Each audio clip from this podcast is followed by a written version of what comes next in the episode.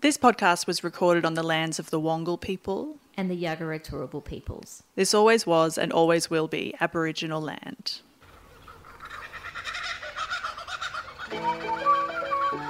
Strap in. Buckle up. It's story time, folks. This is Australiana Rama.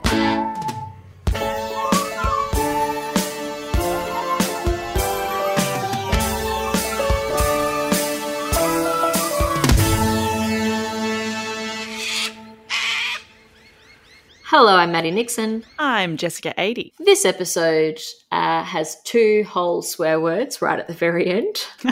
Look out for those and some political shenanigans. Get ready, get going.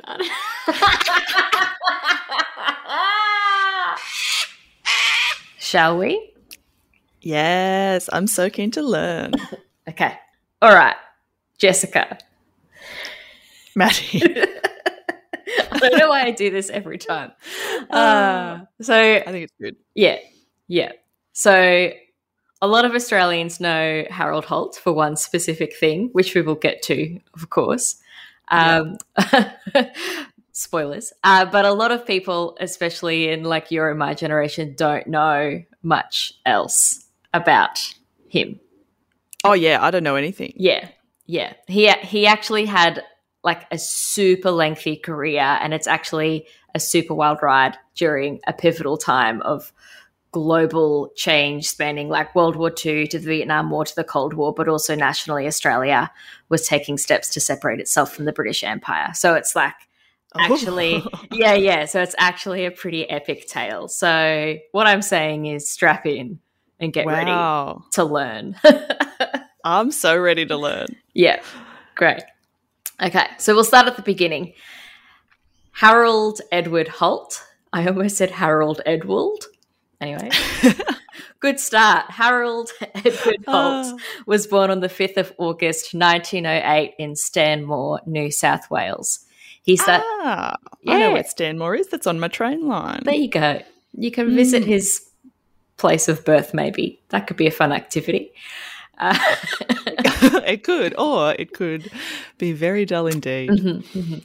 He studied law at the University of Melbourne from 1927 to 1930 and then practiced law until 1949. During this time, in 1933, Harold joined the Young Nationalists, which was the youth arm of the United Australia Party, which you may remember becomes the Liberal Party in the future. From the emu episode, yes, I Yeah. like that. Yeah, we're going to visit Right. some old friends from the Emu War. Yeah. So if you've That's listened to the Emu War, you might recognize some of these people. So while a member of the Young Nationalists, Holt becomes friends with a few key players of that time, including Robert Menzies, who mentored him. In 1934, at just 26 years old, Holt ran in the Victorian state election in the seat of Clifton Hill against Bert Cremean of the Labour Party. I But who now? Cremean? Cremi- Cremean? Okay. Yeah. The seat. Don't know him. No, I haven't met him. Um, the seat was an extremely safe Labour seat, and Holt lost severely. Oh no. Yeah. That's, I mean, I don't know. I don't know much about the time, whether that's an oh no or whether that's great. Um, well, yeah. Oh no for him. oh no for him. Yeah. Oh no for him. Mm. That same year, Holt then ran in the federal election in the seat of Yarra, which was in eastern Melbourne and no longer exists. Harold ran as the nominee for the United Australia Party against James Scullo Scullin. Ah, Scullo returns. Yep. The seat of Yarra was also an extremely safe Labor seat and had um, never had another party win there ever. Mm. and never would until the seat dissolved in 1969, which means that Ah, obviously Holt did not win. Um, Holty did not win. no, so James Scullin, who was a former Prime Minister and the current leader of the Labor Party at the time, won by a significant margin. So Hmm. it's a pretty big seat. People love Scullo. Yeah, they love Scullo.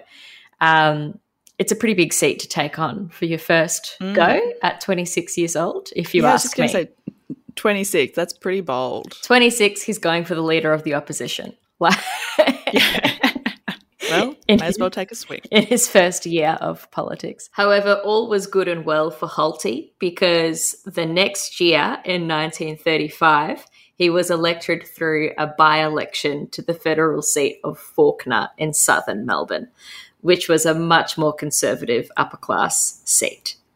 Okay, so they just slotted him in when They someone just- else was retiring or something. Menzies was like, I like you, just come in anyway. Okay, Yeah. great. Uh, he was the youngest person in the federal government at only 27 years old. That is young. That is that is a that is older than me. Yep. yeah, I was just going to say. Yep. Yep. No thanks. Uh, Holt would be a federal MP in the Australian Parliament for 32 years. So he spent the majority of that time on the bench and in power as the Australian United Party and then the Liberal Party held power for the majority of this period post the Wow. Great Depression. Yeah. Mm. Yeah. So the only time he was in opposition was from 1941 to 1949.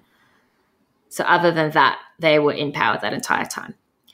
Mm. The I mean, eight years seems like a long time and until you're just like, nah, but he was doing it for 30. yeah, eight eight is like two terms out of 32 Mm. years. It's nothing. Um yeah, it's pretty wild. So the prime minister during the majority of this time was his good mate Robert Menzies. um, except for the brief period in opposition, obviously.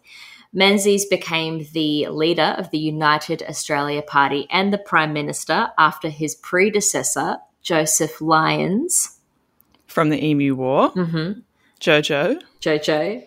Joseph Lyons suddenly died of a heart attack two years earlier. Oh, Jojo. Yeah. Yeah. So Lyons was the first Prime Minister to die while in office. Oh, I remember this. Um, did he die in his office or we don't know? While in office. I don't, I can't confirm that if it was yeah. Look, in office just means he was the prime minister. Yeah, while he was working. Yeah. He could have been in his office. We'll have Yeah, and we don't know. we'll do a follow up. Um, Mm. Okay, so I'm just going to smash through some of the key milestones from the 32 years that Holt spent Great. in Parliament from the 1930s to the 1960s. Okay, great. Just a I'm long braced. I'm ready. Yeah.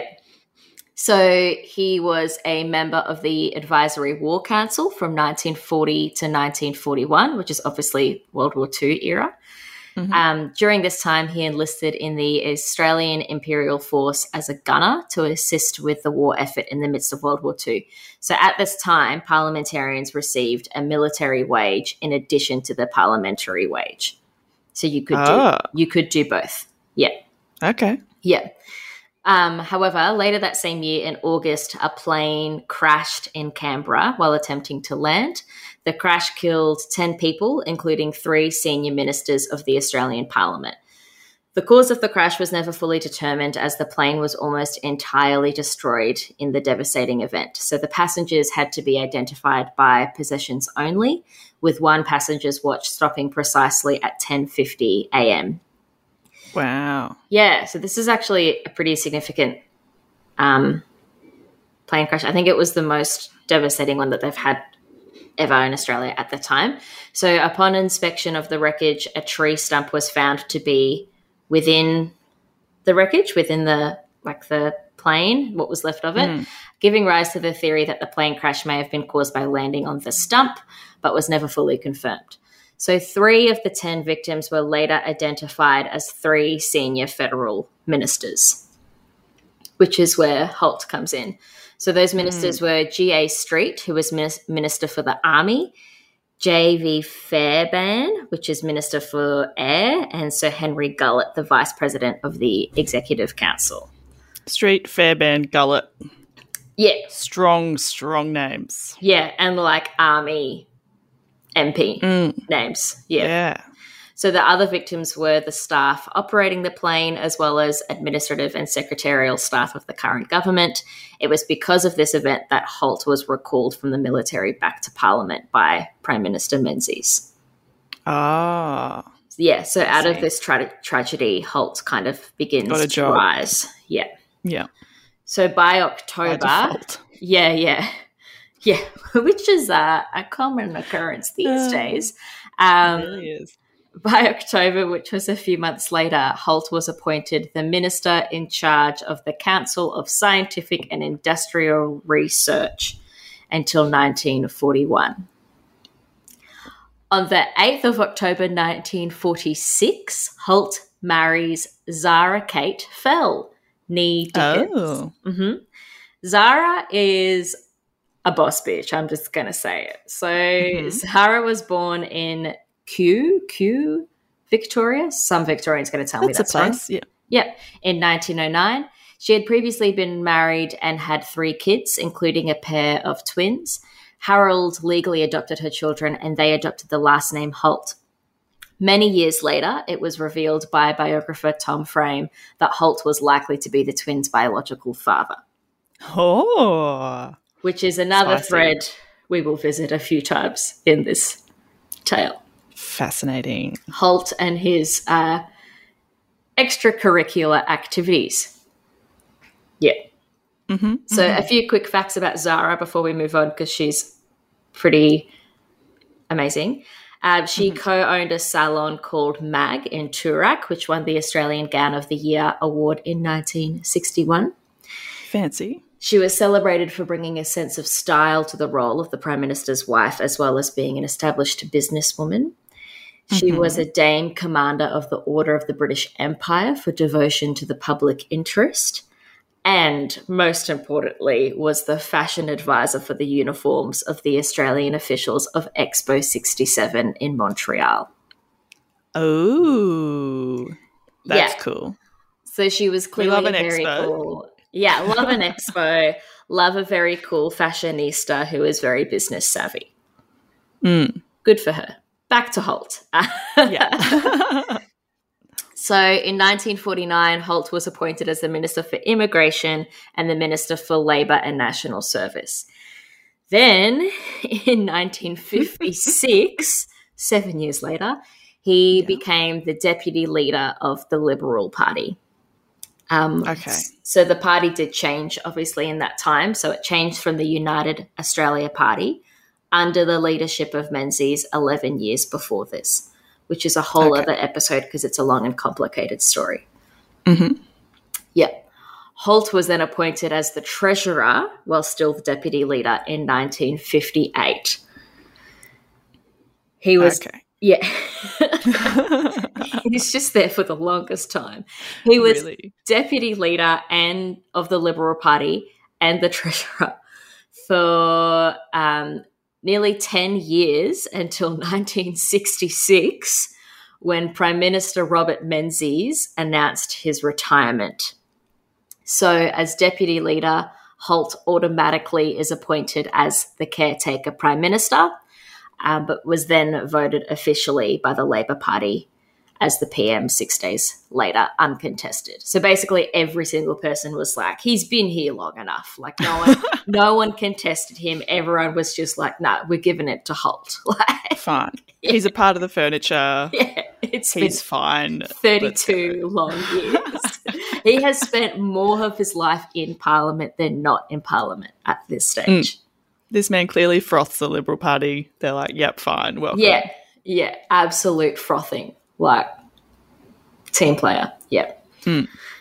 Okay, so Harold Holt, after 30, my note says 32 long years in government, in capital letters, was sworn in as the 17th Prime Minister of Australia on the 26th of January 1966. He was the first Prime Minister born in the 20th century, Well, which is hard to wrap your brain around, but of course yeah. as well as the first to employ a speechwriter.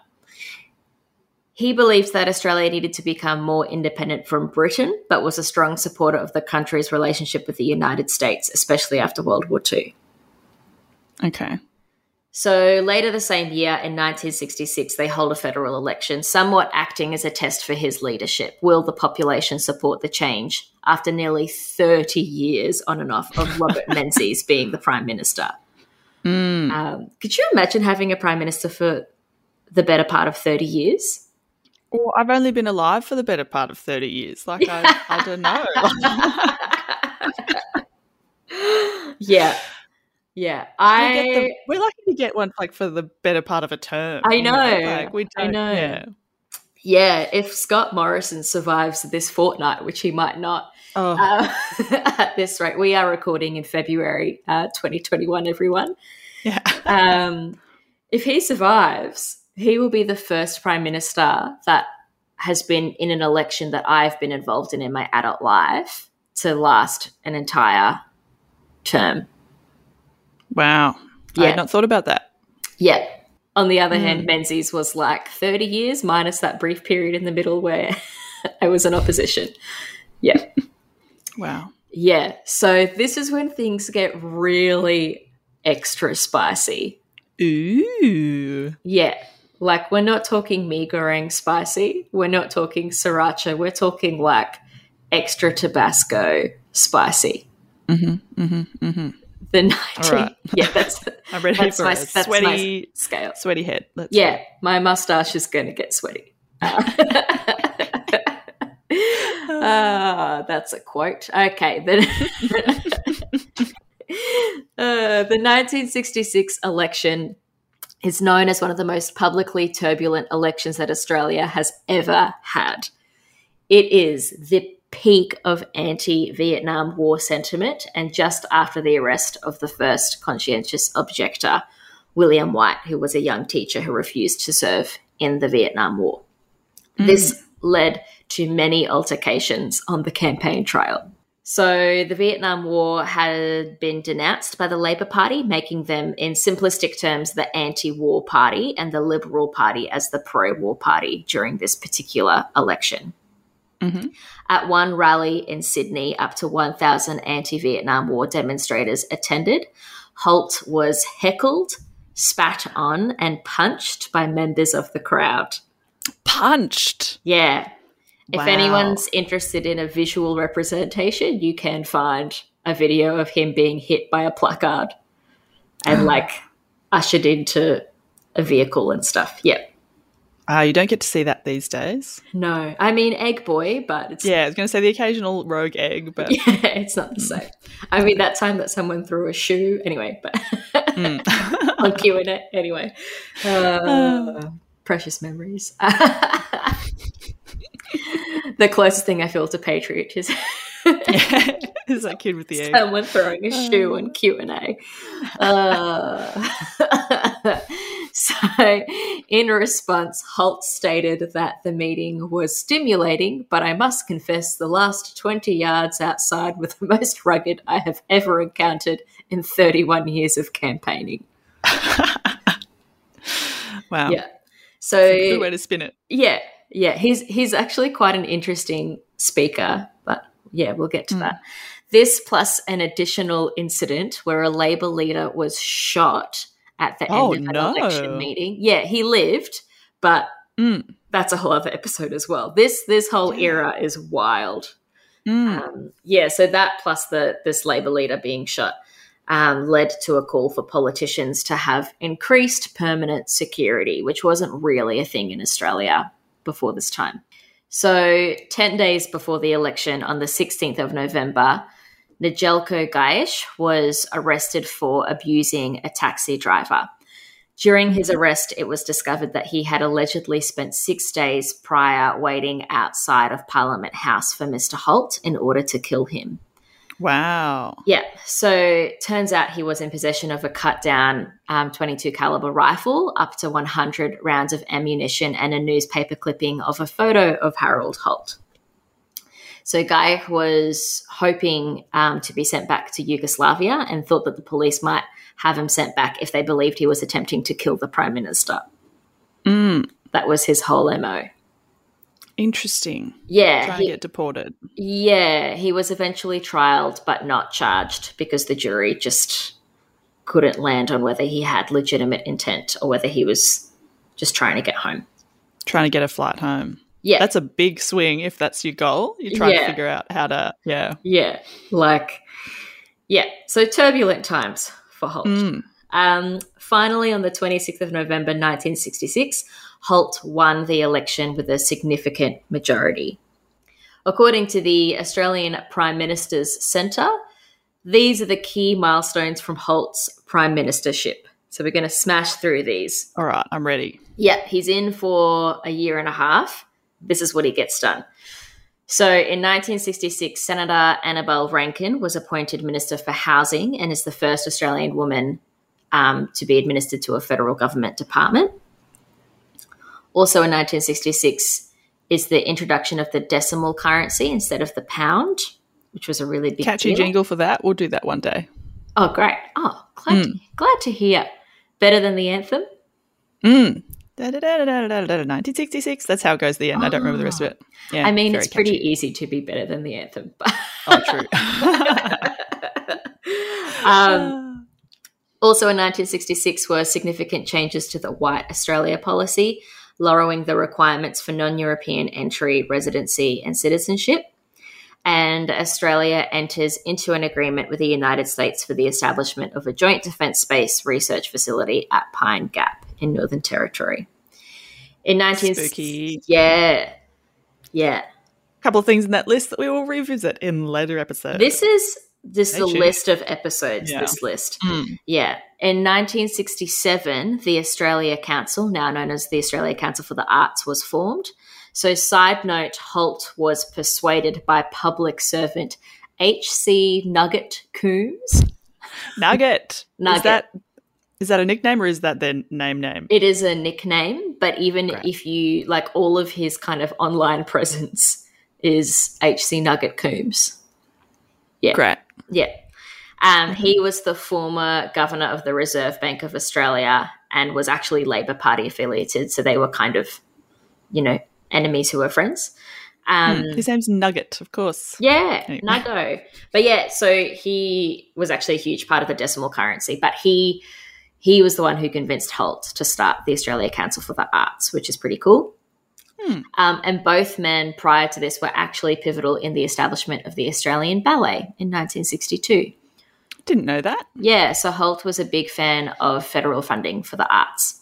Harold and Nugget Mhm. off to the ballet. Mm-hmm. A children's book. Very unpopular. Very unpopular. Um, I would love to read that book. Do you think it would include rhyme? I think it would include rhyme. Anyway. yeah, well, because obviously you and I'll have to write it, so yeah, we'll, we'll whenever we like. yeah, when we have spare time.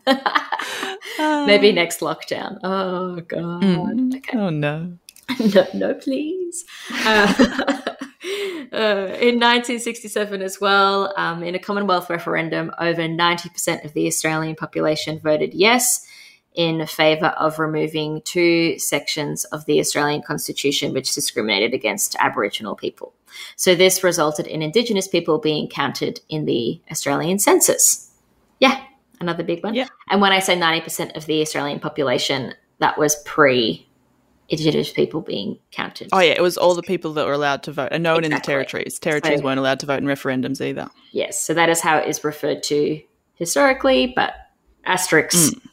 All of that information. Uh, still in 1967, references to British were removed from the Australian passports, and British subjects were taken out of the Nationality and Citizenship Act. So we're shifting away. Uh, the Council for Aboriginal Affairs was established, and the first Australian satellite was launched from Woomera in South Australia. So Australia was the third ever country to launch a sat- satellite from its own territory. Hmm. So a lot happens in 18 months. Yeah, space is, is wild. Like imagine like not having a mobile phone, but you're just yeeting stuff into space. You know? in my brain, I pictured Holt and Nugget literally like yeeting a satellite hmm. off a cliff into space. That's how it works. Farewell. Yeah, I think that's what happened. Hmm. Hmm. No, no fact checking needed. No, absolutely not. Yeah. So Holt was known for supporting Australia's relationship with Asia and the Pacific, stating, whether we are classed by the geographer as part of Asia or not, we increasingly think of ourselves as involved in its problems and concerned with its potentialities. So this is pretty cool. Like he's actually a huge part of the shift away from British, the British Empire, and into us being part of the Pacific, which Yeah. geographically we are. Um, he was also famously known for supporting the United States, standing next to President Lyndon B. Johnson on the south lawn of the White House, declaring, You have an admiring friend, a staunch friend that will be all the way with LBJ. This was actually quite controversial because many people back in Australia criticised him for stating this, as many people blamed the United States for Australia's involvement in the Vietnam War. Mm. He said friend twice. Yeah. One friend with friend. yeah, that was the main controversy, um, Mm. I think. Yeah. Yeah. Holt's strong relationship with President Johnson led to the first presidential visit to Australia ever. Um, quote, they're really here, said, said Prime Minister Holt in his welcome speech. To which the crowd was like, yeah, they're really here. wow. Uh, Do it's you know the, where they went? Uh, all all over. I think like Okay. Sydney, Canberra mostly, but Mm. yeah. but they're really here is the speech equivalent of like, I can't believe it's not butter. Like it's just like, whoa. Look at this guy right here. Look at him. yeah. The Americans finally came. Um good God. So Holt was in office for 692 days until the 17th of December, 1967. Mhm. Holt's last day in cabinet for 1967 was on the 14th of December, after which he travelled to Melbourne to holiday for a few days. His wife, Zara, remained in Canberra to prep for Christmas. During his holidays, he drove from Toorak, where he and his wife called home, to Portsea to stay in their holiday home. At some point, he dropped in to see his neighbour, Marjorie Gillespie, and her husband for cocktails. Oh, okay. Mm-hmm. Flag that. On the Yeah. Afternoon, gonna say, "Ah, we'll just leave that one for now. We'll come back to it. yeah, we, we will pretty much immediately. On the afternoon of the 17th of December 1967, Harold Holt and friends, Marjorie and her daughter, Alan Stewart and Martin Simpson, visit Point Nepean in hopes of catching circumnavigator Alec Rose. Um, Is it Nepean? Is it spelling Nepean? maybe N Nepean? E P E A N. I don't know how that's spelled because I haven't read that or heard that word. It's in Sydney. Yeah, you Southerners, I don't know. Me, me, Queenslander, Nepean. um, I could be wrong too. look, Doesn't matter. doesn't matter. um, so they all go to that place in the hopes of catching circumnavigator Alec Rose pass by. However, visibility was low, so the group decided to move on. During the journey back, Holt suggested that the group pop by Cheviot Beach for a swim. Ba, ba, ba. Mm.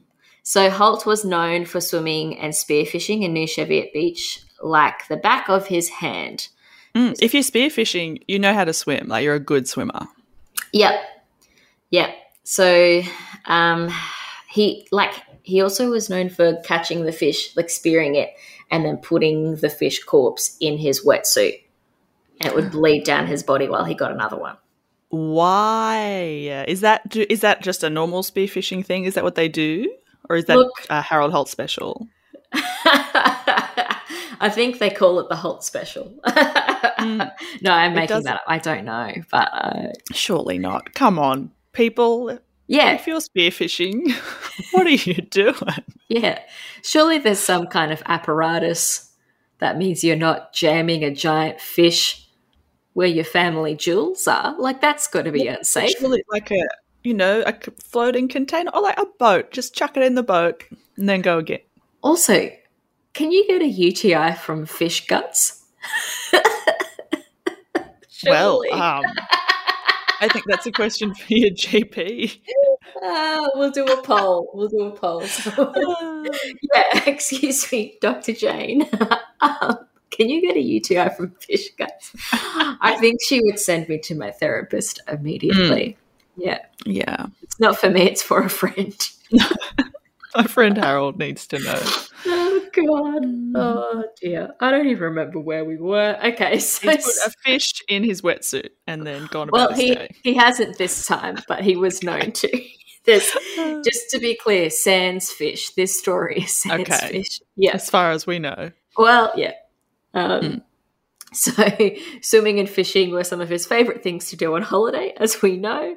And although he was somewhat experienced, he had had close calls before. So, it's reported that his press secretary, Tony Eggleton, had complained to him about the risk he was putting himself in, especially as a prime Mm. minister. Um, and Holt famously responded, Look, Tony, what are the odds of a prime minister being drowned or taken by a shark? Oh dear. Yeah. Look, Tony. Look, Tony.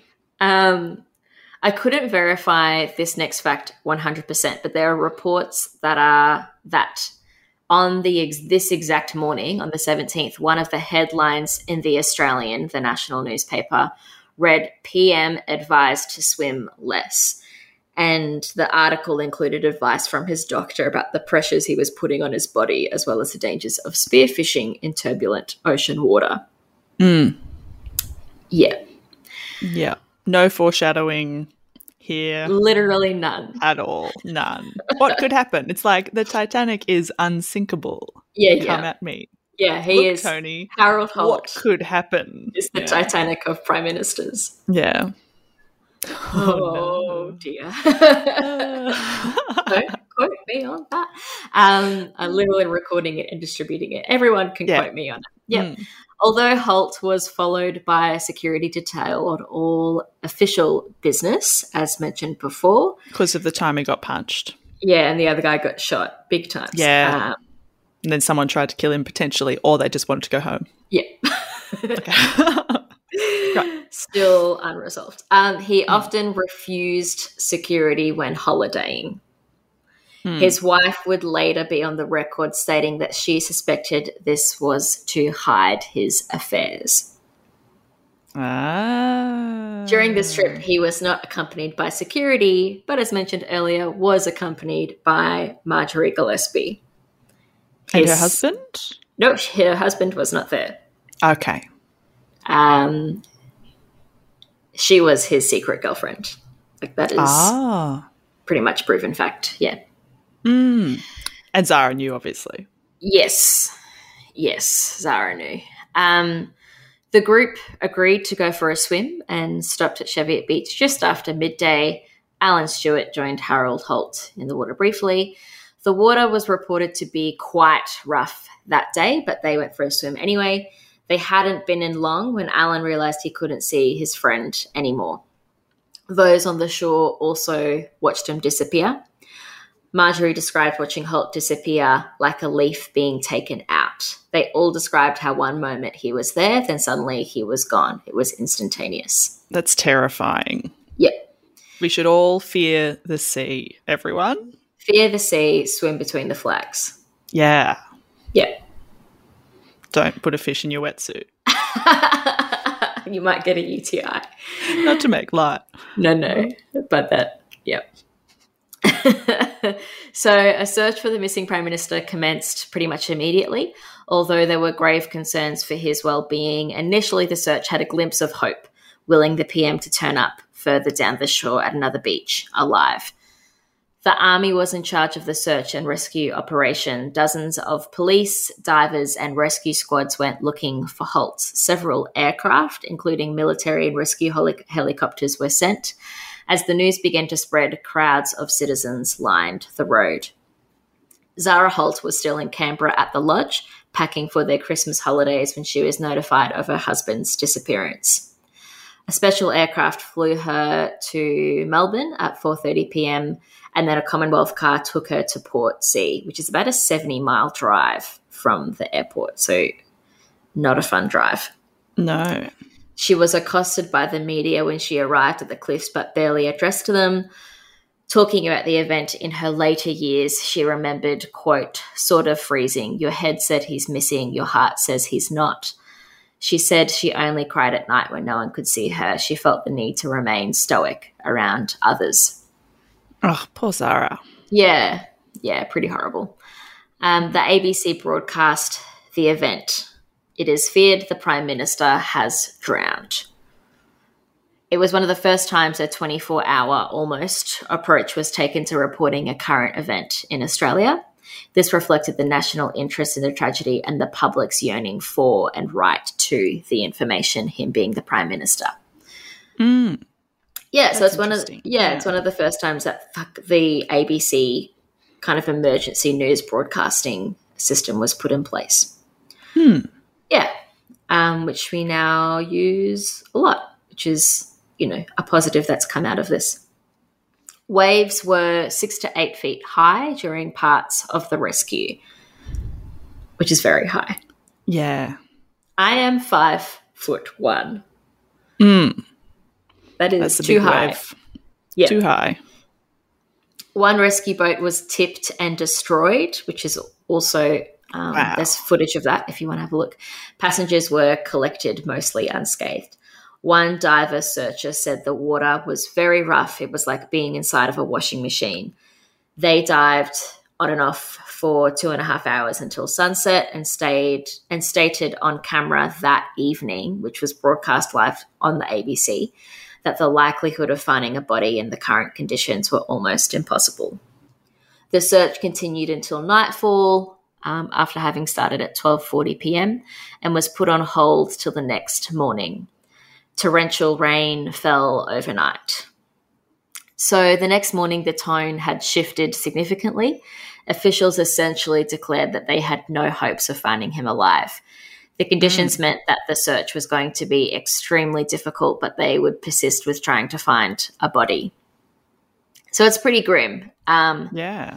There's a lot of archival footage that you can find from these news reports where people are just having to talk about this live on camera, and it's pretty fascinating. The search widened to a larger area, but divers were called on and off as conditions worsened. There was even a shark sighting at one point, putting divers completely on hold. So it's worst case conditions. Mm. Um, Holt's press secretary, Tony, again stated to the media, I think all of us close to the PM are still hanging on to a shred of hope. The search continued for several more days, but was significantly reduced on December 22nd. By January 5th, it was completely closed. Authorities did not find a body during the extensive search and never would. On the Wow. evening, yeah, on the evening of Holt's disappearance, John McEwen, who was leader of the Country Party, which is the National Party, and deputy PM, was sworn in as caretaker leader until the Liberal Party could vote on a replacement. Um, which is the same rules as we have now. So in the coalition, they automatically move up until a vote. Mhm. A memorial service was held at St. Paul's Cathedral in Melbourne on the 22nd of December and was visited by world leaders, family, and members of parliament. Crowds of citizens gathered outside of St. Paul's Cathedral and spilled out onto the street. President Johnson attended and visited the interim leader, John McEwen, in this time. Johnson made it very clear that Australia's relationship with the US would not be the same without Harold. They were very close friends. So he Wow. com- yeah, he compared the death to the somewhat recent loss of JFK and stated, My personal loss is heavy. Harold Holt was generous with the gift of a warm and wise heart. I found comfort in his friendship and strength in his partnership. So they were very close. Yeah. Yeah. It's It's very reported. formal and a very nice. Yeah, formal Nice and poetic. Yeah. Hmm. It's reported that the battle to become his replacement started almost immediately, with Liberal Mm-hmm. Party members even attempting to make deals at the funeral. I mean, it checks out. Of course. I know. I just, the, Of course, like, that's what they were doing. you know, I know they said they saw a shark in the ocean, but there were also sharks on the land at the funeral oh yeah, the making making deals. Um, uh, Oh, good God. Yeah. Ultimately, the vote would not occur until the 9th of January 1968 in the new year and was won by John Gorton, who became the new Prime Minister. John Gorton. John Gorton. Never heard of him. Yeah, he wasn't there for very long. no 30 years. no. Um, Harold Holt was only the third prime minister to die in office. The official investigation into his death concluded that he accidentally drowned. yeah. This is not the end of the story, Jessica. oh no. Due to the sudden and unsolved mystery around Harold Holt's death, there are several prominent and unrelenting conspiracy theories. Of course there are. Yeah. And it's not even Oh. were. There are. Mm. Like, Yeah. people believe these to this day. Which is so like but it's just it's so believable that someone would just drown. Like that's it's so simple. It's like that happened. People saw it happen. Yeah. Like of Have you been And to Australia? yeah. It's a dangerous place. We're not meant to be Mm. here. No. we should fear the sea. Again. yes. I just- I think it bears repeating. yeah. Oh god. So they they the conspiracy theories range from like, okay, I can see how you would believe that to just absolutely absurd. Um, this was in the middle of the Cold War, so stories of spies, assassinations, and espionage were all the rage at the time. Mm-hmm. an American lawyer um, stated the following day after Holt's death My hunch from fragmentary press reports is there's a better than 50% chance that Mr. Holt's death was not accidental, but resulted from expert sabotage, probably foreign. Fragmentary press reports, were they following it 24 hours? What no, because they were in America. So, of course, they Ah. weren't seeing the 24 hour ABC anyway. True. Yeah, which is part of the problem. Um, And he wasn't the only one who thought this. So some of the more Imagine trivial, what can happen when you don't have like ready access to the news. yeah, not relevant. What at can go all. wrong? Again, No. recording this at the height of February 2021. Um, yesterday, woke up and Facebook was like, "No more news for you." so we'll see how that pans out. Yeah. And we'll check back in. I'm looking forward to conspiracy theorists just having a platform unregulated. Oh. It's going to be great. Mm, mm, And by great, I mean absolutely dire. Oh, yep. So some of the more trivial conspiracy theories include that Holt was part of a vaguely Asian crime syndicate. oh. Yep, there aren't many details. That's that's it. No. That's That- why you did the little quotation marks with I your did. hands. I did Yeah. because it's a bit racist. Um, that, that Holt was on drugs. So he was taking multiple medications at the time from two separate GPs, Mhm. which is Harold, come on. not allowed. Um, but that that was also part of the reason why there had been talks about why he shouldn't be swimming in Mm, rough deep water seas because he had actually had heart problems and stuff before. Yeah. So that's hardly a conspiracy. That's just like a, oh, yeah, he was. Yeah, but the conspiracy was then he that drowned. was on a lot of drugs and was like not Hmm. lucid. Um, Ah. yeah, the the the next one is that Holt was a homosexual and killed himself. Oh, Yep, wow. yep. Homosexuality was so embarrassing at the time that it led to a conspiracy theory of people being like, "Well, That has to have been it. he yeah. couldn't have drowned just because he drowned. He had to be Mm. gay." Yeah. Man. I feel deeply uncomfortable. Um, in actual fact, Harold Holt Hmm. was a known womanizer, so Yeah. definitely not a homosexual. Uh, Marjorie being one of his extramarital girlfriends. There is a theory that his opponents were attempting to use this against him and that the pressure became too real, so he decided to kill himself. So there's one party being like, he's gay, he killed himself, and the other party being like, he's Mm. too straight, he killed himself. Um, which is great. So his wife, Mm. in an interview much later in life, said he was a womanizer, he loved them. When asked why, yeah, she said it kind of Mm. with love.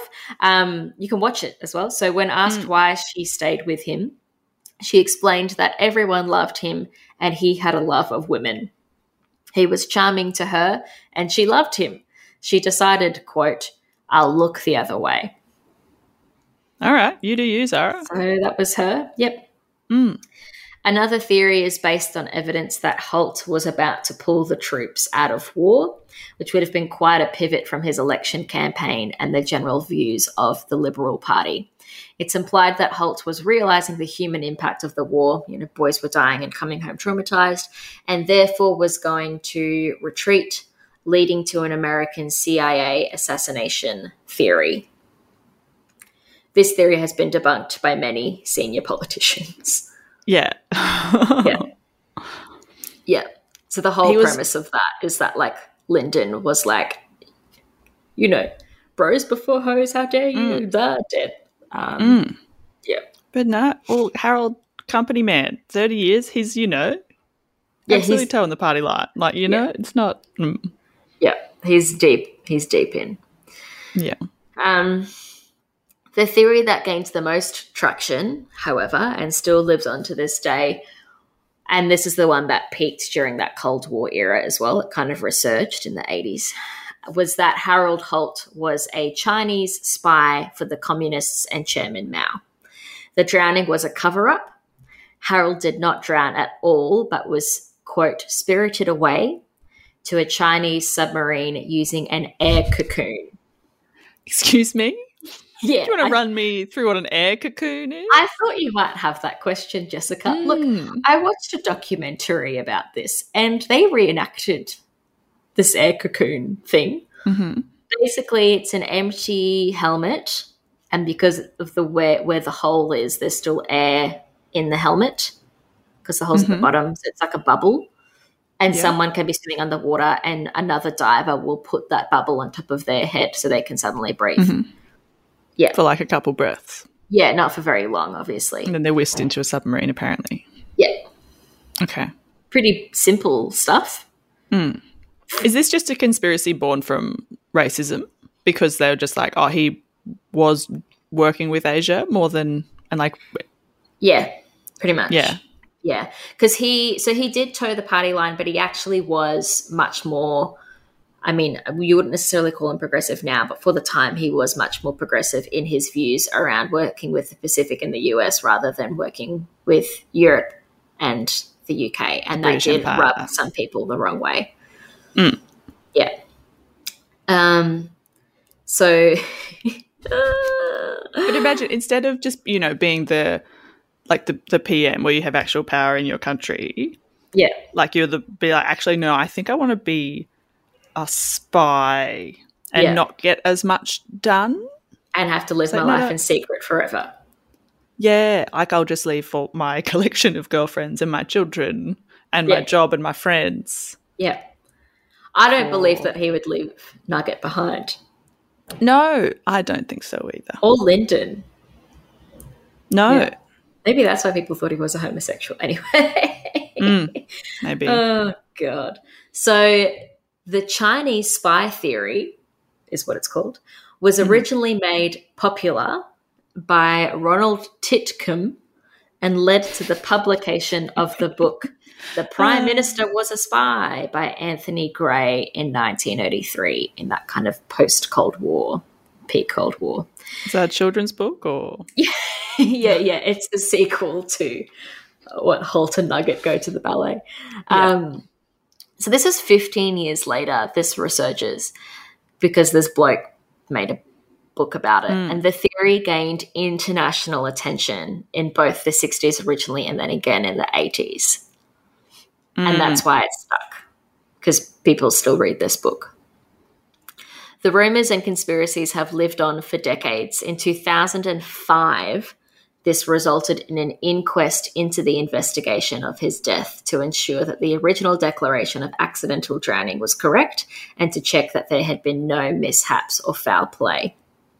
2005. 2005. Yeah. And like the ABC were, were there yeah.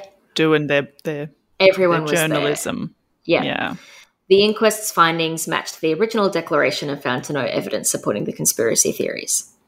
Of course. Holt's, yeah, Holt's grandson, Robert, stated the following in an interview with the New Daily in 2017. Oh no, that's too recent. People are still asking. Every Hmm. year, there are people who drown in Australian waters, and we never find the body. Robert told Channel 9, speaking on the windswept beach where his grandfather was last seen. If you look at the beach here and how shallow it is, the idea that a submarine could have got in here is absolute madness. My grandmother said he didn't even like Chinese food, so it's unlikely he was taken away by a Chinese submarine. Oh, that's a good quote from Yeah. a man who is sick of having to talk about it. Yep. Yep. And that was published in the New Daily in 2017. Look, he makes some points.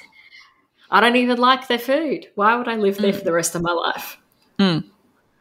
Which one? He's wrong about the food, but Absolutely. and a, a bulletproof argument. Hmm. So to summarize, Holt's legacy lives on in several different ways. Many people know him for the drowning, but there's actually a few other things. So Hmm. the suburb of Holt in the Australian Capital Territory Ah. mhm, was named after him. The Naval Communications Station, Harold E. Holt. The Harold Holt Fisheries Reserves, which are five protected areas in the southern Port Phillip area Because he liked fishing. because he liked fishing. Um, US Navy ship, USS Harold E. Holt, was named after him because Lyndon Johnson. His wife Zara was invited to smash the bottle, christening the ship, and there's footage of her doing it, and she had to do it quite a few times. Like it didn't Oh, to get the. work. Oh. Yeah. But everyone had a laugh. Everyone was like, "Oh, Yeah. Holt, Holt would have liked this." I think so, someone said. Um, and then the Harold Holt Memorial Swimming Centre in Melbourne. Which. That's one of the only things that I knew about Harold Holt was that he drowned at sea Yeah. and that he had a fucking memorial swimming pool. And I just, I cannot, I can't, I can't get over Uh, it. I think we went through this entire episode without swearing until you were like, "Fucking pearl." oh, Yeah, it's just who signed off on that, you know? Yeah. I it's funny. I've I always felt that way and now having done all this research on him, I actually feel differently about it because I now know how much he loved swimming and fishing. And I'm like, "Oh, they've just named all these things after his favorite activities." Like that would have been the sentiment. But like he did, yeah. Obviously, that's the sentiment. Sentiment, but he just he drowned. You know? No, he didn't. He was spirited away. Oh yeah. hmm hmm He's Um, the locals in the area are known to call the pool Dead Harry's, ah. Oh. which is That's- brutal. Mm. But Yeah. Yep. is it also great? It's it's accurate. Yeah. so Well, it's a good reminder, you know, to really take Oh your swimming God. lessons seriously, isn't that's the thing. Like this feels like the Titanic of swimming pools, and that it's like we've named it after a PM who famously drowned. If someone drowns in Mm. that pool ever, it's going to be Nash. Like Yeah. What if another PM goes for a swim and has a rough time at the Harold Holt Memorial Swimming Pool? I look forward to reading the conspiracies um, Mm. on Facebook, which is now just a free for all. Uh, although Holt was in office as PM very briefly, just shy of two years, he actually got a lot done, as we heard, Mm. and was somewhat progressive for the time, other than the war stuff, Yeah. especially compared to our idea of what a Liberal Party politician often looks like today. He wasn't perfect at all, but between the referendum, appointing the first female ministers, and the establishment of OSCO, he got some important stuff done. Yeah, especially for the time. Yeah. Yeah. In a brief 18 months, got stuff done. Mm. So that's the story of the life and death of Harold Holt. Wow. Uh, yeah. That was Yeah. very interesting. Yeah. It's quite a action packed tale. Mm. Yeah. Yeah, and it's I mean the conspiracy theories, I guess people don't like to accept that oh actually this man just tragically died at sea. People prefer a, Yeah. a juicy conspiracy. I think that's what a lot of people say about conspiracy theories is that it's easier for some people to believe in them because they're actually less scary than the reality, which is that people can Mm. just die. Yeah, and that the simplest explanation is generally the right one, which is that he just died. Because the spookiest thing of all is that we are not in control. No. Yeah, what do we know about like 5% of the ocean? Anyway. yeah, 5%. Yeah. Mm. Terrifying. My my sources for this episode were the National Archives of Australia, which I highly recommend looking up the Harold Holt videos in there. The ABC, the Australian Prime Minister's Centre, uh, the National Film and Sound Archive of Australia, also full of excellent videos, the Museum of Australian Democracy at Old Parliament House, the Sydney Morning Herald, and the New Daily.